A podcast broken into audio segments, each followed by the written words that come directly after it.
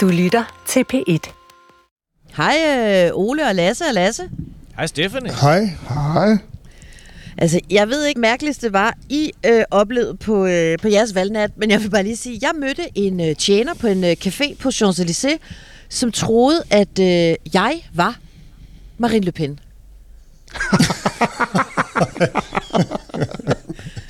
det var på alle planer så utrolig mærkeligt. Øhm, måske Jeg blev forvekslet med Erik Simur i går. Nej, du gjorde ej. Gjorde du? Nej, det gjorde jeg ikke. Men, men øh, der kom en portugisisk tv-hold hen til mig og stak snude, deres mikrofon op i snuden og spurgte, hvad jeg som øh, Le Pen-supporter mente om øh, valget. Så måtte jeg kigge på den og sige, jeg var journalist, og så sagde jeg, men du har ikke journalist-badge svare, på. Ja, det kunne selvfølgelig også. Øh, men, men jeg tænkte, øh, jeg havde taget badget af, som jeg ellers har hængende rundt om halsen, for at det ikke skulle være med i fjernsynet. Men øh, så har jeg glemt at sætte det på igen. Så, øh, så jeg kunne godt have sagt et eller andet pænt om, om det der. I, til Ved du hvad, portugisisk dig og mig, Ole, ikke? Det er Marine ja. og, øh, og Marine tilhængeren. Ja, det er også. Fra mit hjerte, tak.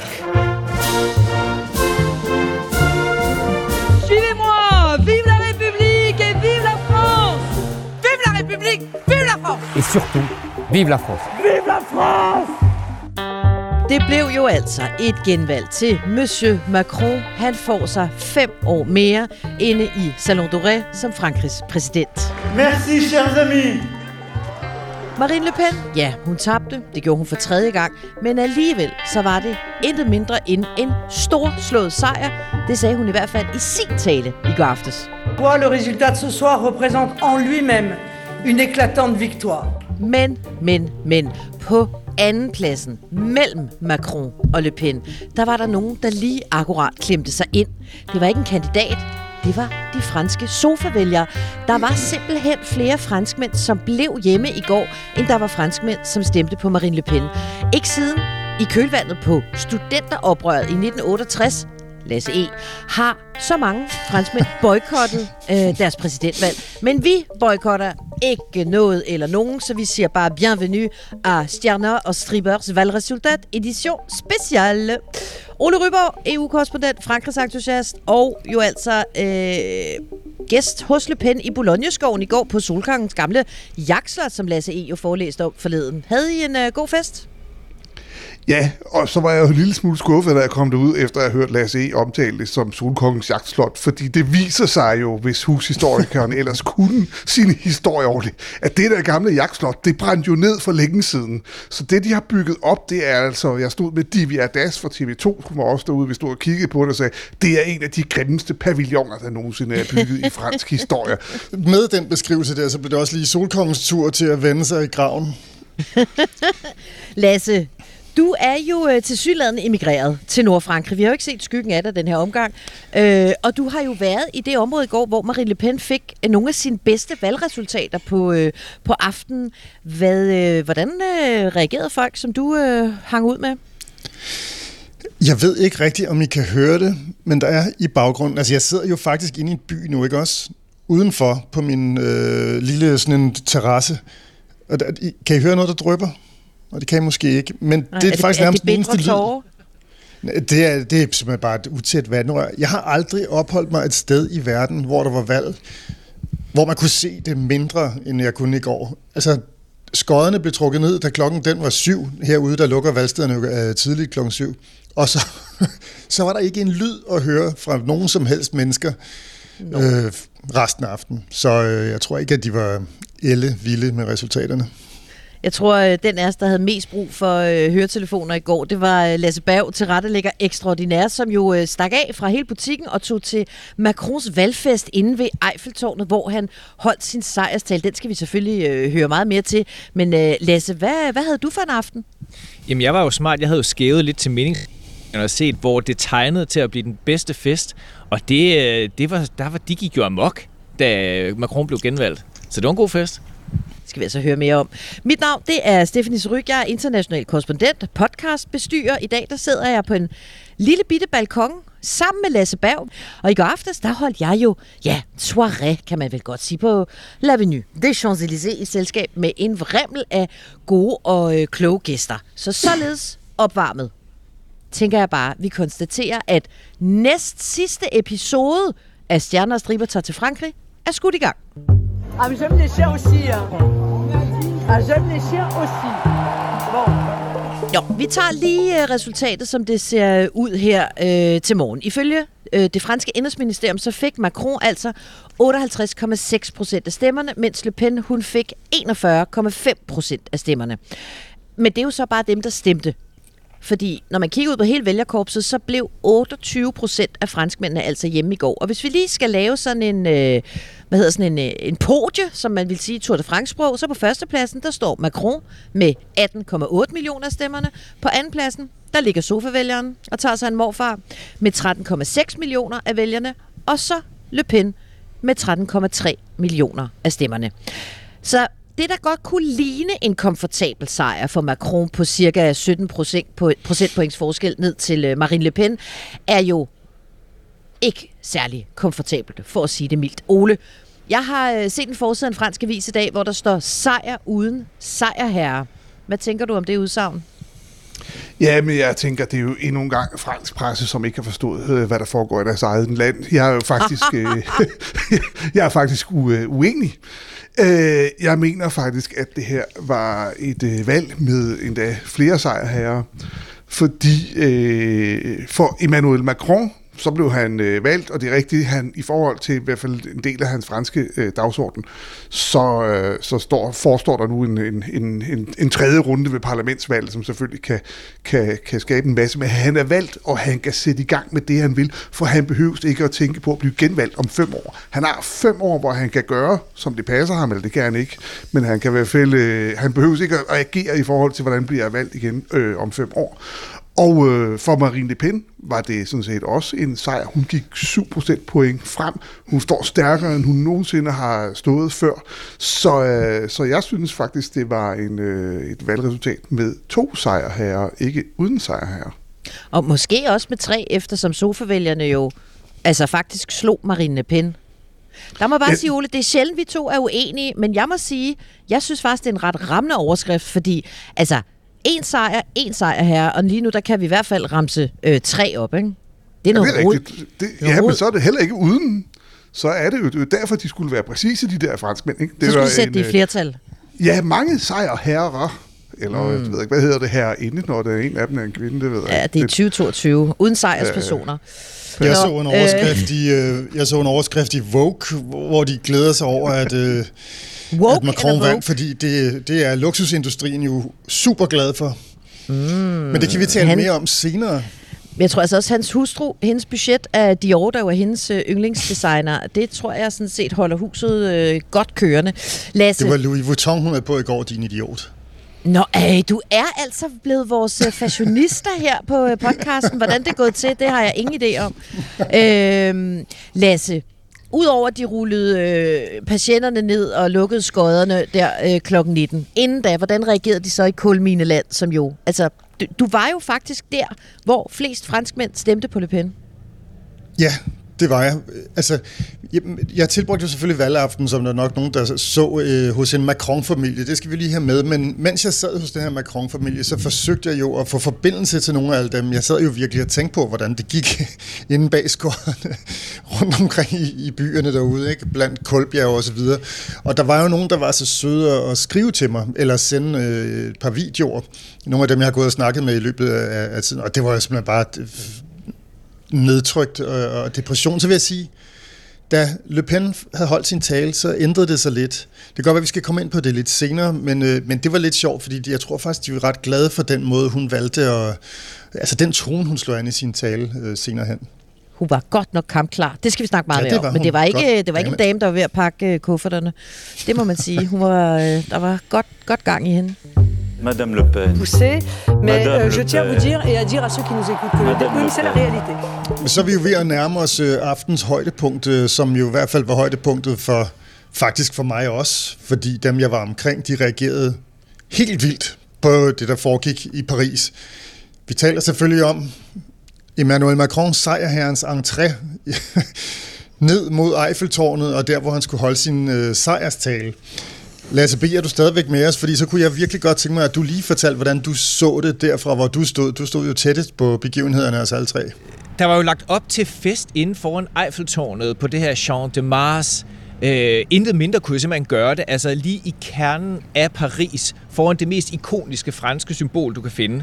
Øh, og der var så sat et podium op midt på pladsen, og omkring ham, der var så folk så placeret, så de ligesom kunne stå og omringe Macron, og han kunne stå i, øh, i det her folkehav, eller folkebad, som vi jo også har snakket om.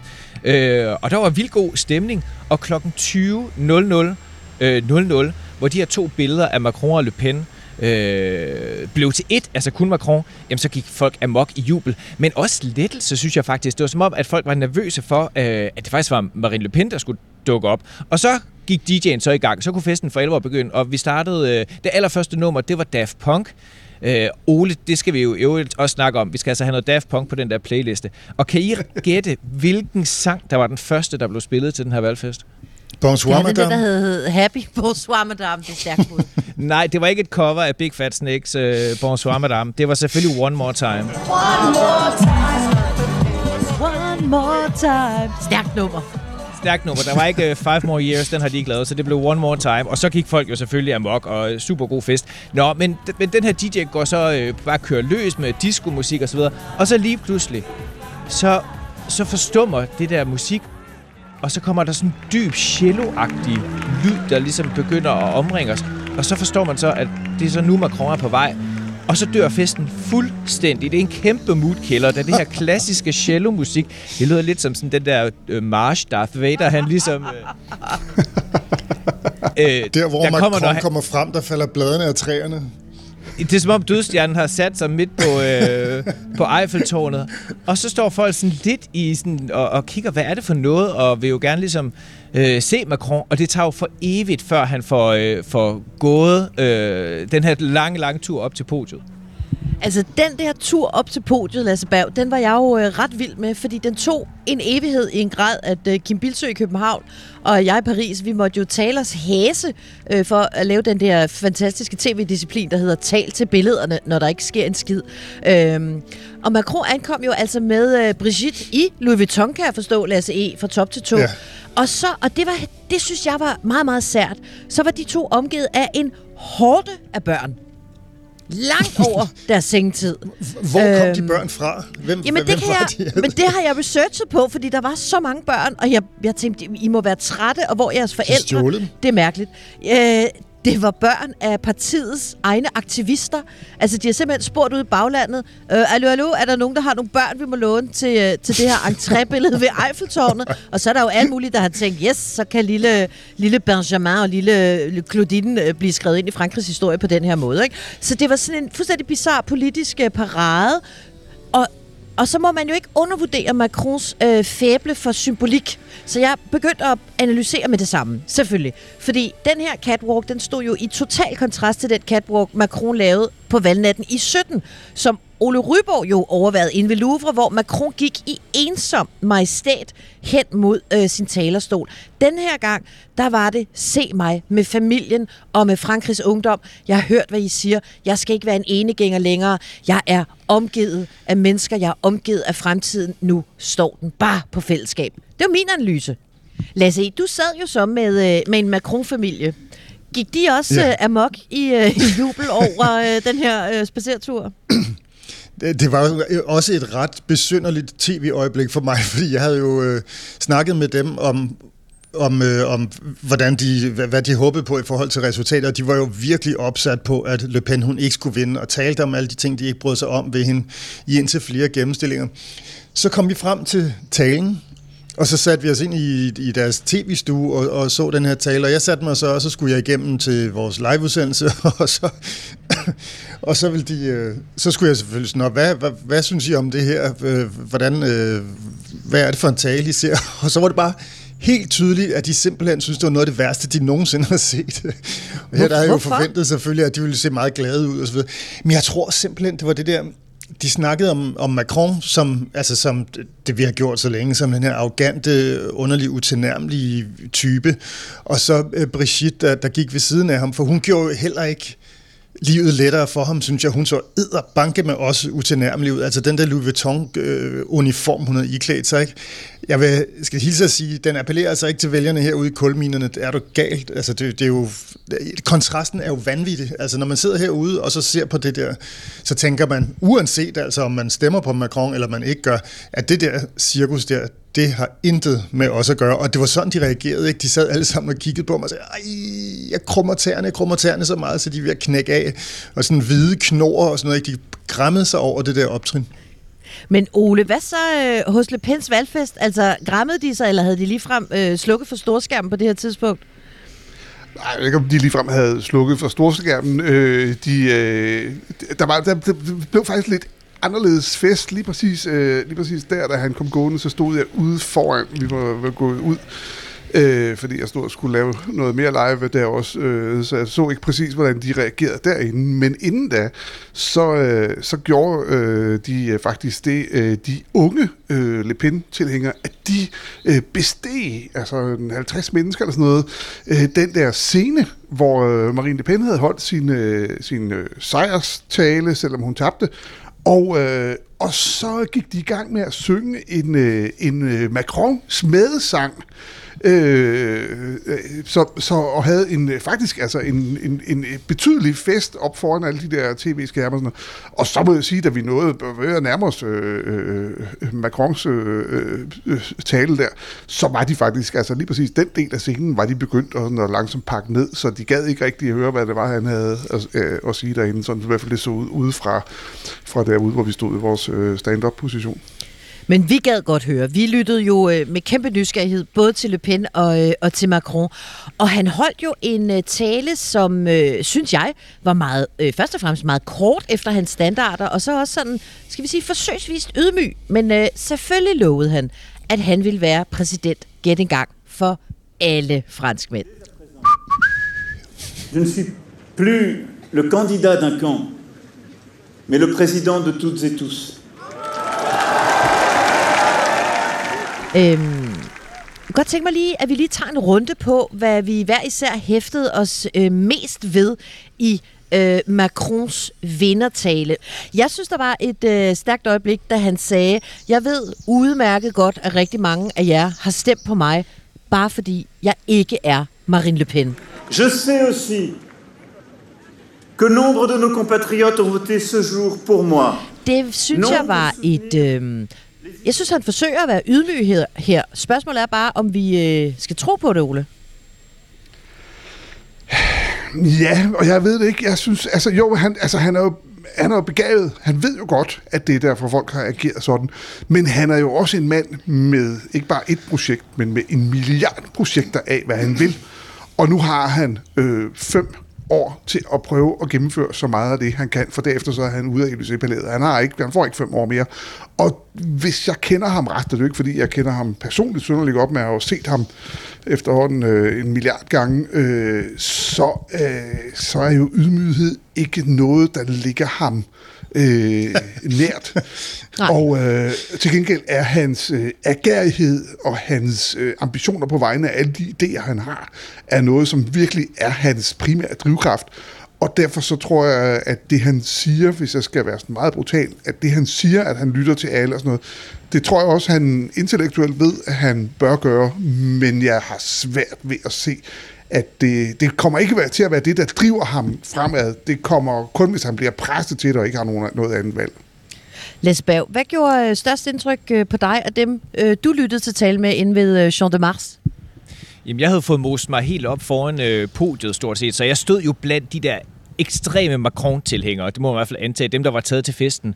Og de øh, hudede, da han snakkede om klima, men faktisk der, hvor, hvor folk lige begyndte at klappe den største klapsalve, det var, som du siger, Stephanie, da han anerkendte, at der var rigtig, rigtig, rigtig mange mennesker, der stemte på ham. Ikke af lyst, men fordi de simpelthen ikke havde noget alternativ. Det var klart det, der resonerede øh, mest med folket, ikke? fordi der var også folk, der stod der, der ikke havde stemt på ham. Resonerede det også øh, hos din øh, Macron-familie i det nordfranske, Lasse? Nej, det tror jeg ikke. Altså det, det, jeg tror simpelthen ikke, de er særlig imponeret af ham som taler, øh, eller som politiker i det hele taget, men de vil gerne have ham, fordi han er super europæer, og det er, er de ikke. Men jeg havde jo også bedt mine øh, Le Pen-venner om at, at, at, at skrive til mig og prøve at reagere på de her ting, filme sig selv og sådan noget undervejs.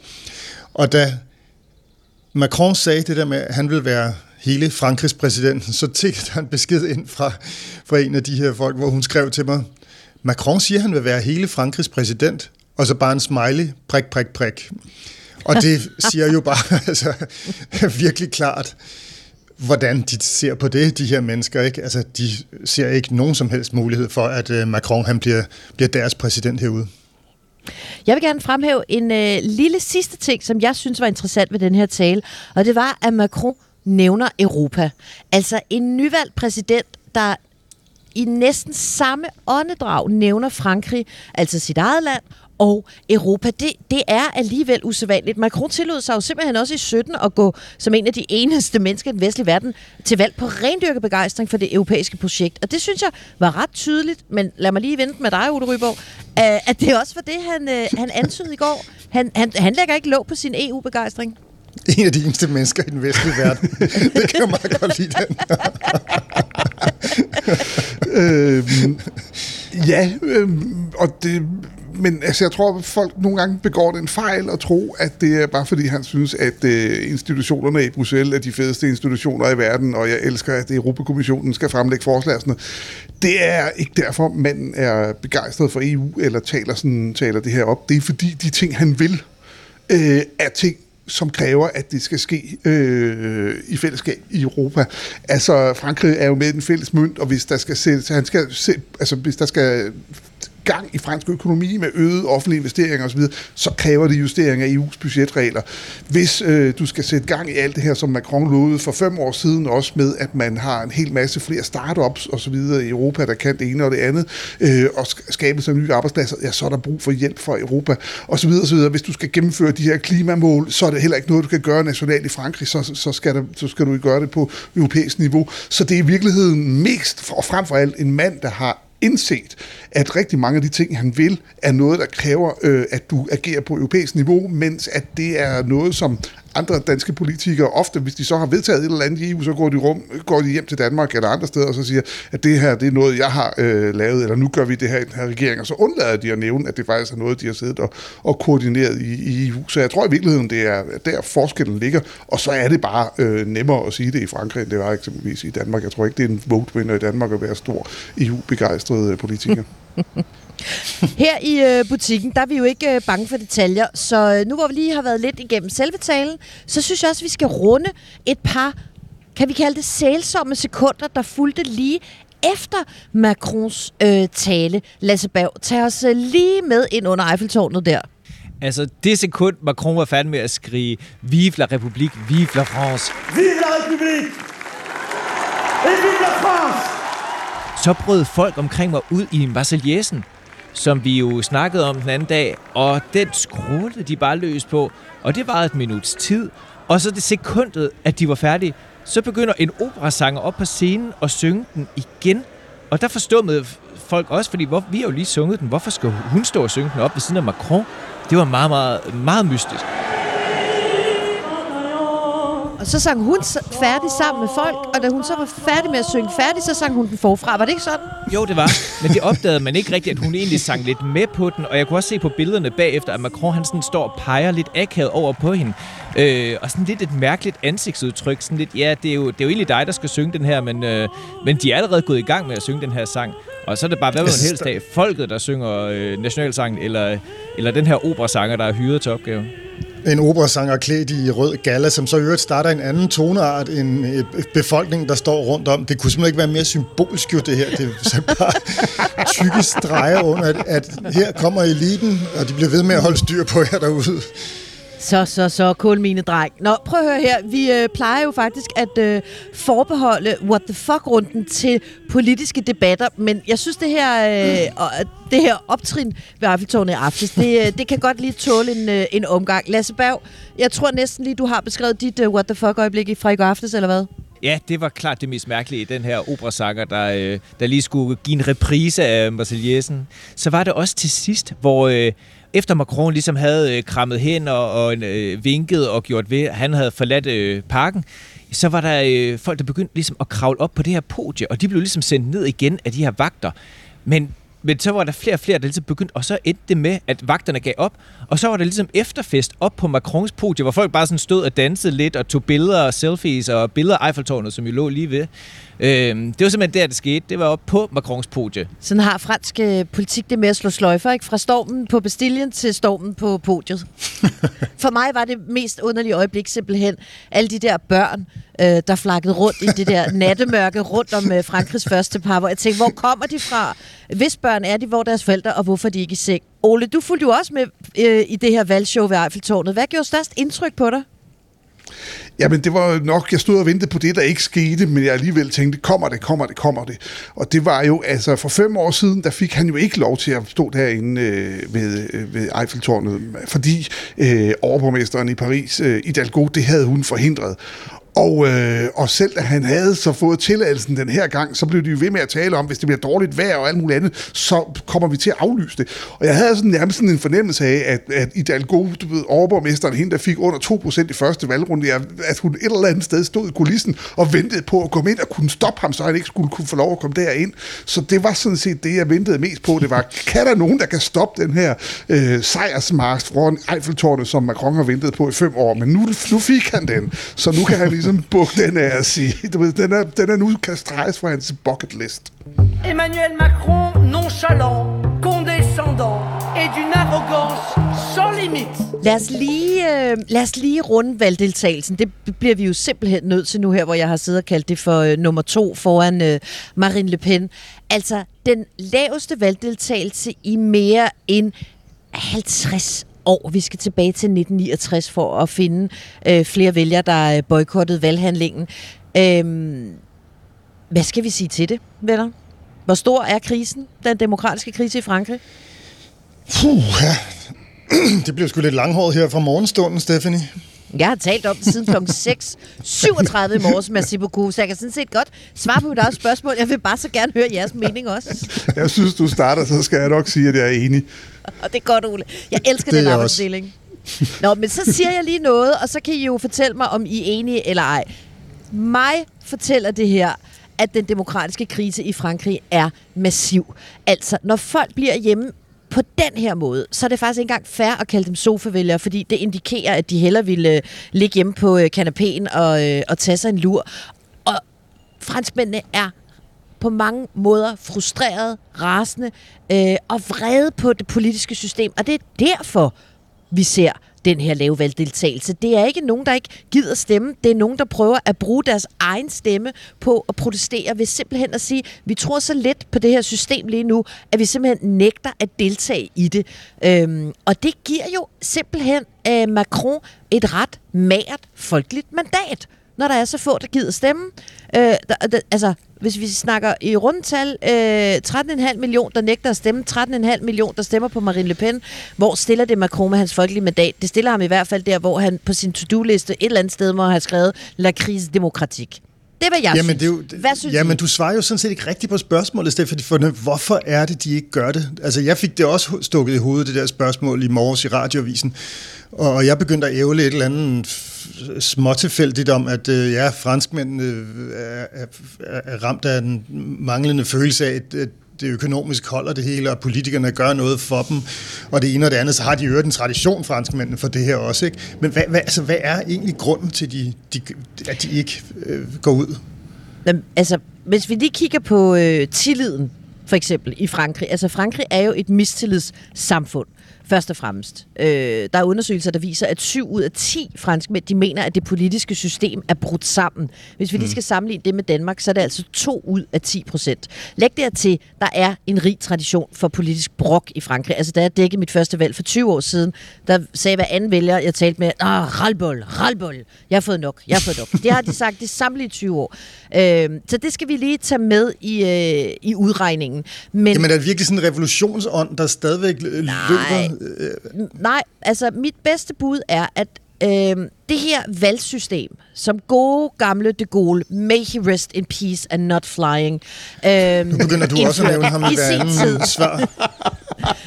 Øh, nej, men altså han indførte jo øh, et system, hvor franskmændene skulle vælge deres præsident øh, direkte, for at han så kunne, øh, for man så i Frankrig ville have en politisk præsident valgt af folket. Men måden at gøre det på er jo så, at så sender man folk ned af sted og stemmer på øh, et eller andet antal kandidater, og så alle stemmer på den, på den person, de allerhelst vil have som præsident. Og så bliver de tvunget til troet igen en runde mere, hvor rigtig, rigtig mange ender med at skulle stemme på en, de slet ikke vil have som præsident. Vi havde over 10 millioner venstrefløjsvælgere den her gang, som skulle holde sig for næsen og tage stilling til, om de ville stemme på den yderste højrefløj eller på en centrumliberal mand som Macron. Det system, det, er simpelthen, det fungerer simpelthen ikke længere. Det kunne være, det fungerede i det gode tid. Det fungerer bare ikke længere. Og det gør det jo blandt Men... andet ikke, fordi de føler, at de står med nogle præsidenter, der siger, ja, ja, jeg lytter til jer, jeg hører, hvad I siger, je vous entends. Men med en social klasseforskel i Frankrig, som jo ikke lavede det britiske klassesamfund noget som helst tilbage, med en social mobilitet, der kører i slow motion. Øhm, altså, øh, med, med millioner af fattige franskmænd, som lever under fattigdomsgrænsen på 8.000 kroner om måneden, at det er alle de her faktorer, der spiller ind, når de vredt vælger at blive hjemme.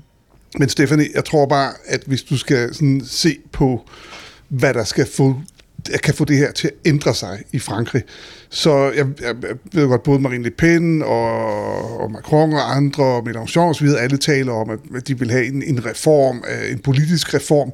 Men, men for mig så politisk reform, det handler om, at de vil have ændret systemet. Vi kan, lad os se, han kender det bedre end nogen anden fra, fra USA, så vil de ændre systemet, så det er nemmere for lige præcis deres parti eller deres fraktion at, at holde magten. Jeg tror, hvis du, det der skal til, hvis Frankrig skal komme ud at det moras, de befinder sig i nu, i forhold til øh, alle sofavælgerne og alle dem, der ikke mødte op, så øh, er det ikke en politisk reform. Så er det, at der faktisk får et Frankrig, som får, øh, får skabt den her økonomiske øh, udvikling. Jeg ved godt, det lyder røvkældet, men det er det, altså, folk er ikke super interesseret i politik. Folk er interesseret i at få deres hverdag og deres liv til at hænge sammen. Det skal være trygt at gå på gaden. Det skal, være, øh, det skal, være, det skal fungere for ungerne i skolen. Det, det, de skal kunne øh, have råd til at sende deres unger til sport osv. osv., osv. Og det er det, som er det store problem. Og det vil sige, hvis du skal få ændret den her udvikling, så er du simpelthen få nødt til at få gjort noget ved, øh, ved øh, fransk økonomi og den sociale kløft, der er i, i, i landet.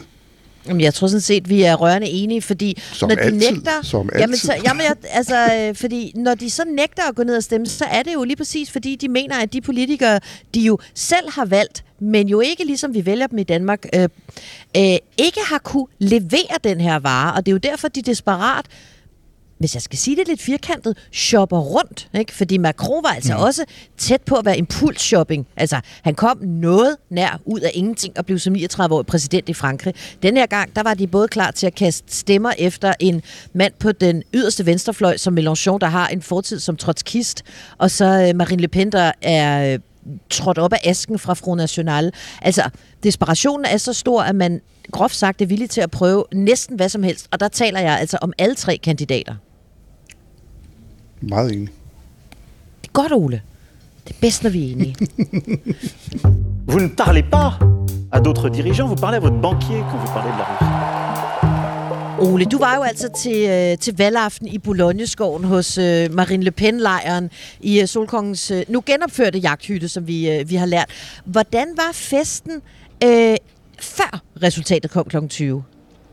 Ja, men det, der gjorde mest indtryk på mig, det var alle de øh, skideballer og røvfulde, øh, som jeg og et antal andre øh, medier fik fra øh, Marine Le Pens øh, folk fordi man havde stillet øh, sådan et kæmpestort podium op til øh, alle tv-holdene inde midt i, øh, i, i det sted, hvor det hele festen skulle være. Det var bare det, at der var kun plads til halvdelen af alle tv-holdene på det der podium, for vi var rigtig, rigtig, rigtig mange tv-journalister. Så, så hvad gør man så som journalist? Jamen, så finder man et sted over i den ene side eller den anden side, hvor man så stiller sit øh, kameraudstyr op med, øh, med et stativ, og måske også en lille lampe. Og det måtte ikke stå på gulvet, fordi der skulle jo komme flere end 500 øh, øh, Le Pen-tilhængere, som skulle gå rundt derinde og drikke af Le Pen-champagne og spise små kanapéer og alt muligt andet. Og det ville der ikke være plads til, hvis vi stod alle sammen med vores tv-udstyr. Så vi blev simpelthen øh, skældt huden fuld og blev besked på, at vi måtte ikke være derinde med, øh, med det, der, øh, det der udstyr. Vi kunne så øh, gå ud og stille os ude på rygeterrassen ude foran den genopbyggede jagthytte. Så øh, vi startede sådan set forfesten med en ordentlig røffel skuffelse, vi fik en 3-4 gange, fordi hver gang de så er kommet og skældt ud, så tænkte man, åh, okay, jamen, det, hun kommer ikke igen hende der, men jeg skal sige dig, den der dame i lyserødt øh, jakkesæt der, hun kunne godt nok det skideballer ud af hende. Det skulle man altså ikke gøre sig uvenner med. Øhm, så det var det. Men så, og så åbnede de dørene, så kom tilhængerne, og de var jo... Øh, Altså, de var glade. De var festklædte. De var virkelig flot klædte. Vi, jeg stod og snakkede med, øh, nu er jeg jo ikke så Lasse E-fashionista, men jeg stod og snakkede med, med, øh, med, med øh, min, mine gode kolleger, Divya fra, øh, fra Divya Das fra TV2, øh, og sagde, er, er de godt klædt eller ej? Og hun var sådan, vi kom frem til, at ja, de er faktisk, det kan vi jo godt lide, de var festklædte, de var, der var, det her var en fest for dem, og de var øh, parat, og de var meget forventningsfulde, øh, inden, øh, inden de kom. Inden de kom, og inden kl. 8, formoder jeg. Fordi hvad skete der så, da, da, da resultatet kom? Vi talte om det i vores sidste afsnit, altså de her to billeder på storskærmen, der bliver talt ned, og swoosh, så forsvinder taberen ud i intetheden, i hvert fald på grafikken. Og det var jo altså Marine Le Pen, der forsvandt fra storskærmen. Hvordan reagerede de i salen? Jamen, der, der stod vi jo så alle sammen inden. Der havde jeg så fået plads op øh, på sådan et podie, så jeg stod deroppe og kunne se det hele. Jeg stod et fuldstændig fantastisk øh, godt sted øh, og, og, og, og havde udsigt til det hele. Og der var sådan fire tv-skærme på en væg, og alle de her 500 tilhængere, plus alle journalister, stod og glodede på de der skærme. Øh, og bemærke, bemærke, hvilke tv-stationer var øverst og mest centralt placeret der. Det var ikke, som det er ved alle andre valgfester, France 2 og TF1. Nej, nej, det var selvfølgelig øh, CNews. Nej, dog ikke, dog ikke. Men C-News, altså Semurs øh, øh, gamle kanal, og så øh, BFM TV, som var mest centralt øh, placeret der. Nå, men øh, der stod vi jo så og glode, og så kom det, og så kunne man godt se, da det så kom, at ja, de havde jo alle sammen forventet, at det nok ville blive Macron, men da, da resultatet stod 58 øh, procent, så, kunne man, så kom der et bureau der var de lidt skuffet, men det, det holdt altså ikke mange sekunder før, så var de alligevel øh, kampklare igen og blev rundt og råbe på, på marinen. Nøjagtigt øh, 12 minutter efter de her øh, buråb, som du optog derude, øh, Ole, der gik Marine Le Pen jo så på talerstolen for at skulle erkende sit nederlag. Un grand vent de liberté aurait pu se lever sur le pays. Le sort des urnes que je respecte en a voulu autrement. Ole, hvad var det for en uh, Marine Le Pen, som måtte holde den her uh, taber slash uh, sejrstale for uh, anden gang i en, uh, i en uh, duel og for tredje gang i et uh, præsidentvalg? Jamen, øh, for det første, så vil hun simpelthen, øh, hvis du hørte, hun hørte dig sige, at det var en tabertale, så vil hun bare sige, at det var hun ikke enig i. Hun holdt en øh, vindertale. Hun erklærede sig som øh, vinder øh, af det her valg. Øh, hun forklarede, at årsagen til, at de ikke øh, var kommet foran Macron, det var, det var jo fordi, at de var op imod sådan, altså mod hele den måde, samfundet og alt muligt andet fungerer på, hvor det er, at man ikke får en lige klar behandling for øh, Marine Le Pen og hendes parti. Og øh, det faktisk var en kæmpe, et, et eklatant sejr, Avec plus de 43% des voix, le résultat de ce soir représente en lui-même une éclatante victoire. Så det var, øh, jeg vil sige, det var en, øh, den der tabertale var i den grad en øh, vindertale, og så må man bare sige, hun må jo også have forventet det her resultat med tanke på, at hun kom ind 12 minutter efter, at det var offentliggjort, og der stod hun altså og holdt en tale, som var på et manus, ellers så har hun simpelthen verdens hurtigste lynskriver som taleskriver, og det tænker jeg nok ikke lige helt er tilfældet. Det er jo sjovt, den reaktion er præcis den samme som den jeg har fået fra folk her. Ikke? Selvfølgelig var de jo dybt deprimerede og helt stille ind bag deres skodder i, i går aftes, men de begyndte jo også rigtig, rigtig hurtigt at fremhæve, hvordan det er gået hen, hvis man ser det over tid. Altså, kurven mm. for resultaterne er jo sådan set bare gået opad. Altså, hun klarede sig væsentligt bedre i, i den her omgang, hun gjorde ved valget i 2017 mod Macron. Altså, væsentligt bedre. Og det holder de jo fast i. Det holder de fast i, og så siger de, prøv at se det her. Nu er hun oppe på de her knap 42 procent. Hvordan kunne det blive næste gang for en højrefløjs, højrefløjsleder? Mm. Kan man ikke godt argumentere for, at, at det et eller andet sted ser lyst ud, måske ikke for Le Pen alene, men for højrefløjen? Jeg kan godt argumentere for det. Kan du, Ole? Jamen, øh, som øh, jeg har allerede understreget flere gange i den her podcast, jeg er fuldstændig enig. Det kunne jeg også godt, men jeg synes, du skal gøre det nu. Nu har jeg lige talt længe, så nu er det din tur. Til, Og vi er gået, nu vi er gået fuldstændig symbiose efterhånden, Ole. Det er godt, det snart slutter det her. Vi Jeg er tror, det er det, franskmændene kalder pausé, pausé unik, er det ikke det? Ja, to sjæle, Synkron. en, en frankofil tanke. Synkrotænkning, ja, præcis. Nå, øh, jeg træder lige ud af symbiosen et øjeblik. Jeg, øh, det ser lyst ud, det må man sige. Altså, hun er jo populær, det må vi bare sige, som hun aldrig har været før. Hun øh, virker kampklar. Øh, Macron ved udmærket godt, at han er nødt til at, at lytte til nogle af hendes øh, mange vælgere. Partiet er sådan set i god form. De har både Marine Le Pen, og så har de øh, den unge kronprins øh, Jordan Bardella, parentes bemærket, som jo er kæreste med en af Le Pens øh, niæser, så der er selvfølgelig også en øh, Le Pen, en øh, Le Pen placeret i nærheden af ham. Så det er sådan set øh, godt groomet til, øh, skulle vi bare sige, et øh, præsidentvalg om fem år, hvor Rassemblement National mm, kunne sende en Marine Le Pen i spidsen, kunne måske, jeg tror det ikke, det kan vi måske lave en sweepstake på, kunne sende øh, Jordan Bardella i, øh, i spidsen for partiet. Øh, og så har Flot vi- navn. det- Kan du forklare os øh, dødelige, hvem det var, du lige nævnte der? Jordan Bardella, jamen han er øh, Marine Le Pens kronprins i Rassemblement National. Mm. Han er sådan en øh, ung, ekstremt veltalende, sådan lidt Clark Kent-agtig fyr.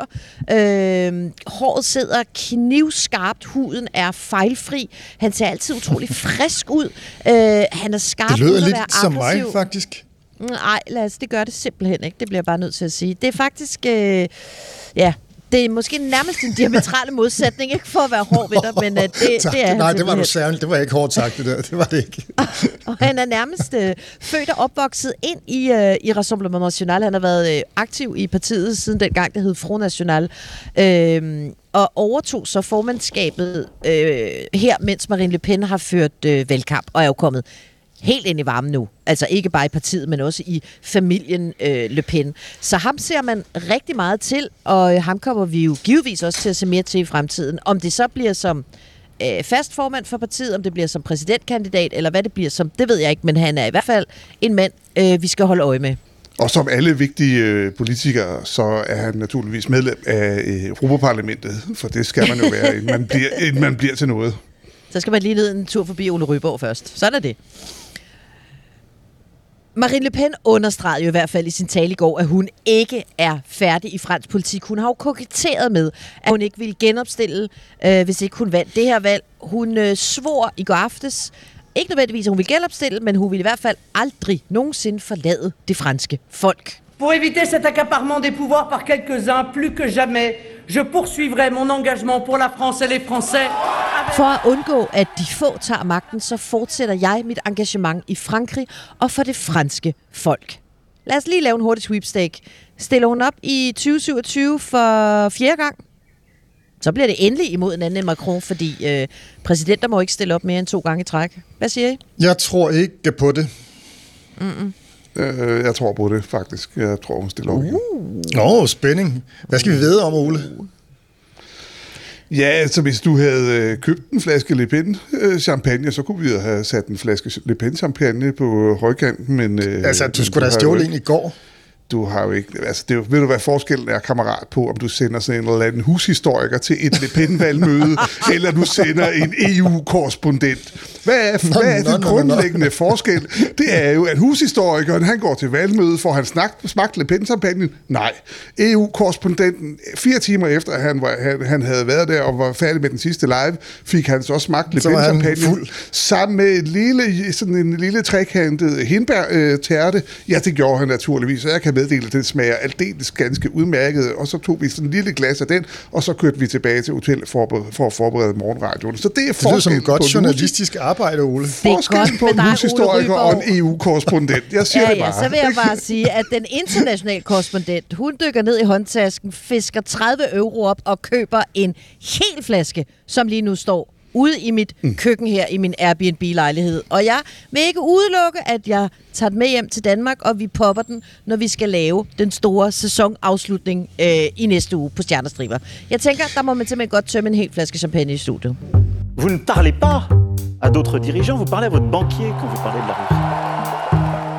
Marine Le Pen, hun har jo altså øjnene stift rettet mod det franske parlamentsvalg i juni. Det fortalte hun også i sin tale. Le Rassemblement national œuvrera à unir tous ceux d'où qu'ils viennent. Rassemblement National kommer til at arbejde tæt med alle dem, der vil arbejde tæt med os, og som vil samle sig for at gå op imod Emmanuel Macrons politik.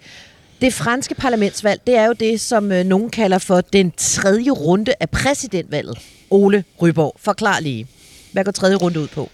Åh, oh, ja, men øh, det er jo sådan, at man først vælger man jo en præsident, og det skal man selvfølgelig have to runder til. Øh, men, og så præsidenten, han, øh, så, så, så udnævner han, og det kommer Macron nok til her de næste par dage, at udnævne en ny regering. Øh, men det er så inden der har været parlamentsvalg, så han kommer nok, jeg tror, at vi, vi forventer, at Castex, premierministeren, han indgiver sin afskedsbegæring øh, efter det her valg, så udnævner Macron en, øh, en øh, ny regering, som så bliver regering op til det kommende parlamentsvalg, som ligger i øh, midten af juni måned. Og der stemmer man, det er jo Frankrig, så evidemment, man stemmer selvfølgelig også der i to runder. Man har landet ja, opdelt i, i, kan du huske, hvor mange det er, Stefan, i 500 eller andet, 70, 77 eller sådan noget valgkreds, jeg kan ikke huske tallet. Nej, det er mange. Øh, det er mange. Der er, det er ikke noget lille parlament. Der er flere end 179, skulle jeg hilse at sige. Og, øh, og så øh, i hver valgkreds, så kan man så, man har så helt, man har til midten af maj eller sådan noget til at meddele, at man stiller op øh, i de der valgkreds, og hvem der stiller op. Og så, øh, hvis en kandidat får over 50% af stemmerne i første valgrunde, så er vedkommende valgt til nationalforsamlingen. Og hvis ikke, så er det de to med flest stemmer, der går videre til anden runde. Er det et system, vi kender øh, fra andre steder? Ja, det er det. Nemlig det samme system som ved præsidentvalget. Øh, og det der så er, som øh, er lidt sjov med de her, øh, de her anden runder, det er jo, at man øh, der, så ser man ofte, at der bliver lavet en hel masse sådan skuffeaftaler mellem partier om, hvem der nogen, der trækker sig og så videre og så videre, sådan at, øh, at det er lettere for bestemte skal vi sige, politiske grupperinger at, øh, at, øh, at, at, at, øh, få deres kandidater i, i forskellige kredse valgt. Og der kan du se allerede nu, hvordan for det første øh, Øh, Mélenchon på venstrefløjen, han begynder at opfordre til, at, at der skal ske et samarbejde, sådan at man ikke, ligesom ved præsidentvalget, at der er en hel masse venstrefløjspartier, der modarbejder hinanden, og dermed så er der nogle højrefløjsvælgere, der bliver valgt ind.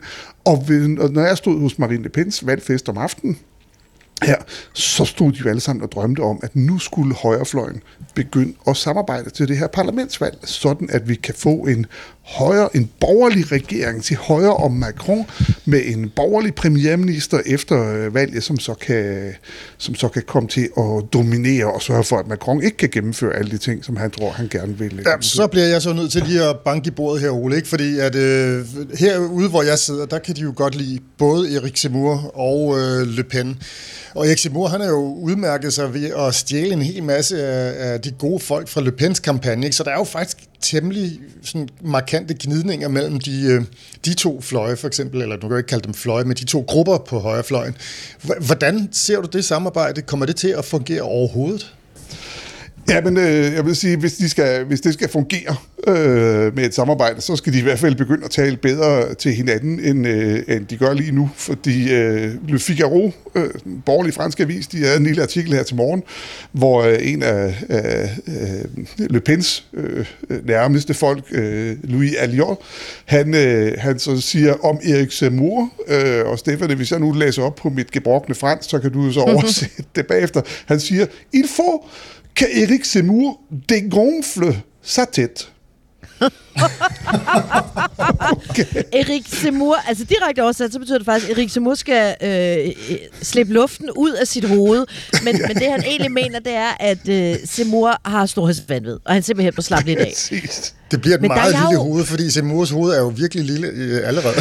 det er simpelthen et genialt udtryk, og en kæmpe... Altså, hvor jeg elsker, hvordan de kan fornærme folk på fransk med den her elegance, som er fuldstændig fantastisk. Altså. Men altså, Seymour, han var... Altså, han leverede også en af de der klassiske franske passivt aggressive sviner i går aftes, mm. fordi da valgresultatet kom, der sagde han, han ville jo så gerne have støttet øh, Marine Le Pen nu her i sidste år. Han har jo selvfølgelig også opfordret franskmænd til at stemme på hende, øh, men så sagde han, og hun har jo så sagt, hun ikke ville vide noget af ham, hvilket jo så inspirerede ham til at sige, ja, men altså, Det er jo trist. Jeg har virkelig gjort, hvad jeg kunne for at hjælpe, men jeg må konstatere, at det er 8. gang, at en Le Pen fejler i en fransk valgkamp. Så er der lagt øh, grobund for et godt og frugtbart samarbejde. Et lille Fuck, you very much. Merci beaucoup. Præcis. Og det er jo det, Macron skal håbe på øh, i forhold til parlamentsvalg. Det er, hvis de her, øh, de her borgerlige partier, og så har vi jo tilbage ved Stakkels P. Christos, hvad gør hun ved det her, hvis hun skal forsøge at genrejse sit parti, og hvordan gør hun det ved det kommende, kommende øh, parlamentsvalg der. Så for ellers, så, øh, altså, hvis ikke de kan finde ud af at samarbejde, så kan det godt være, at Macron han kan, han kan klare sig okay ved det der parlamentsvalg, men øh, hvis de kan, så ser det virkelig sort ud for Macron. Og så har Så altså jo slet ikke... overskriften er på det her, at Macron øh, står også lidt i nogle øh, vanskeligheder, eller i hvert fald en kæmpe udfordring i forhold til, øh, hvordan han kan regere fremover. Ja, det kan man roligt sige. Det kan man roligt sige. L'immigration anarchique et massive contribue à l'aggravation de l'insécurité dans notre pays. Vi har slet ikke talt om vores øh, yndlingshologram, trotskist øh, Jean-Luc Mélenchon, som jo også drømmer røde drømme om at blive Frankrigs næste premierminister. Den runde, den tager vi i næste afsnit, hvor vi jo øh, skal se på alle de jordskred, der givetvis er sket inden for de næste sekunder og uger, efter vi siger øh, farvel til hinanden her. Jeg vil lige øh, slutte af med et øh, lille tweet fra øh, statsministeriet, hvor der står, øh, tillykke med genvalget. Frankrig er en vigtig europæisk partner for Danmark. Jeg ser frem til at fortsætte vores gode og konstruktive samarbejde. Man må, jeg må lægge til grund, at det er jeg, det er øh, Mette Frederiksen. Det sjove ved det her tweet er, at det også står der på perfekt fransk, altså som i absolut nul stavefejl. Vi må simpelthen udlede, at uh, Mette Frederiksen hun taler lige så flydende fransk, som uh, Birgitte Nyborg gør i bogen. Jeg var meget imponeret. Nå, venner. Ja. Nu er det jo altså bare der, hvor vi må konstatere, at øh, næste gang vi sender, så er det sidste omgang, og der øh, diskuterer vi politik i lamme baner, vi tømmer øh, min øh, Marine Le Pen-champagne, og så har vi en special guest star, som vi ikke afslører navnet på, men det bliver, må jeg bare have lov til at sige, kæmpe stort, altså kæmpe stort, og plukket direkte fra Ryborgs playliste og mit hjerte. Og Har du fået lige- Asnavour? Ja, det gør vi. Må, I, I wish. Oh, ja. Må jeg lige sige, at øh, den der playliste, nu har jeg faktisk efter flere opfordringer sørget for, at den ligger åbent tilgængelig inde på min Spotify. Og så bare for at øh, og så bare for at øh, mane til jorden, at mænd ikke har simultankapacitet, så har jeg faktisk, mens vi lavede podcast, sørget for at tilføje Daft Punk øh, til vores øh, playliste, så den nu også er der. Ja, men Herfra vi- skal lyde en øh, høflig advarsel til alle, der har musiksmagen nogenlunde intakt. Lad være at gå ind og høre på det. Vi tager en gang uh, Daft Punk, og så ses vi igen i uh, DR-byen i næste uge. Vive la France! Det- Vive la République! Vive la République. Vive le podcast! Vive la France!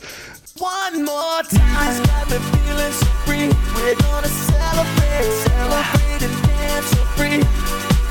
More got me feeling so free. We're gonna celebrate, celebrate and dance so free. One more time, this got me feeling so free. We're gonna celebrate, celebrate